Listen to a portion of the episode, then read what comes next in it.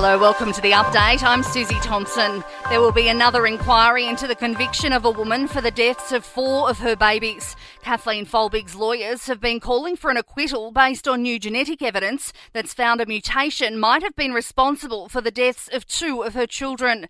That request has been rejected, but a new inquiry will be held. Attorney General Mark Speakman says he can understand why some might be questioning why Folbig has been given so many chances to clear her name. The evidence clearly, in my view, reaches the necessary threshold for some kind of, of intervention.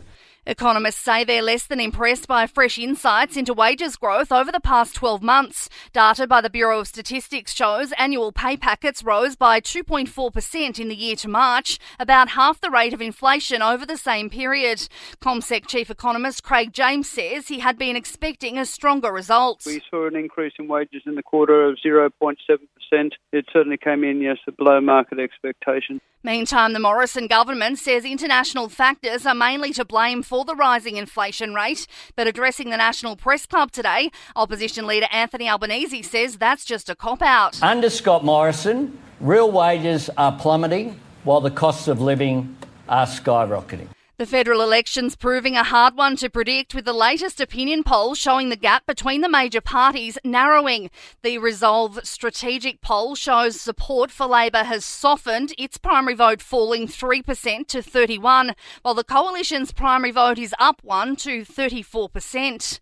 The CSIRO has confirmed it's working to develop new psychedelics to help people struggling with mental health issues. The National Science Agency has a new license to develop the drugs along alongside local biomedical companies.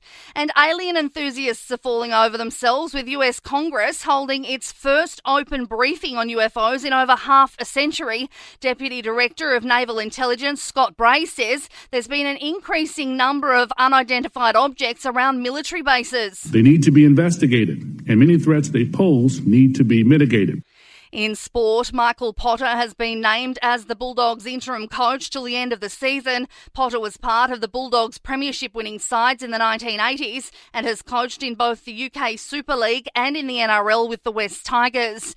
And in tennis, Aussies Ajla Tomljanovic and Astra Sharma are both through to the quarterfinals of the Morocco Open. In entertainment news, Travis Scott is doing his bit to help with graduation goals for black students. The rapper has donated $1 million in scholarships scholarships to 100 students across 38 colleges. And the Real Housewives franchise has expanded to the Middle East. The Real Housewives of Dubai shows a lavish world like no other, with the women going on expensive holidays to fashion shows and driving around in a car with a $33 million license plate. There's a lot of gold here, and we have a lot of gold diggers too. And that is the latest from the Nova Podcast News team. We'll see you tomorrow morning for another episode of The Update. I'm Susie Thompson.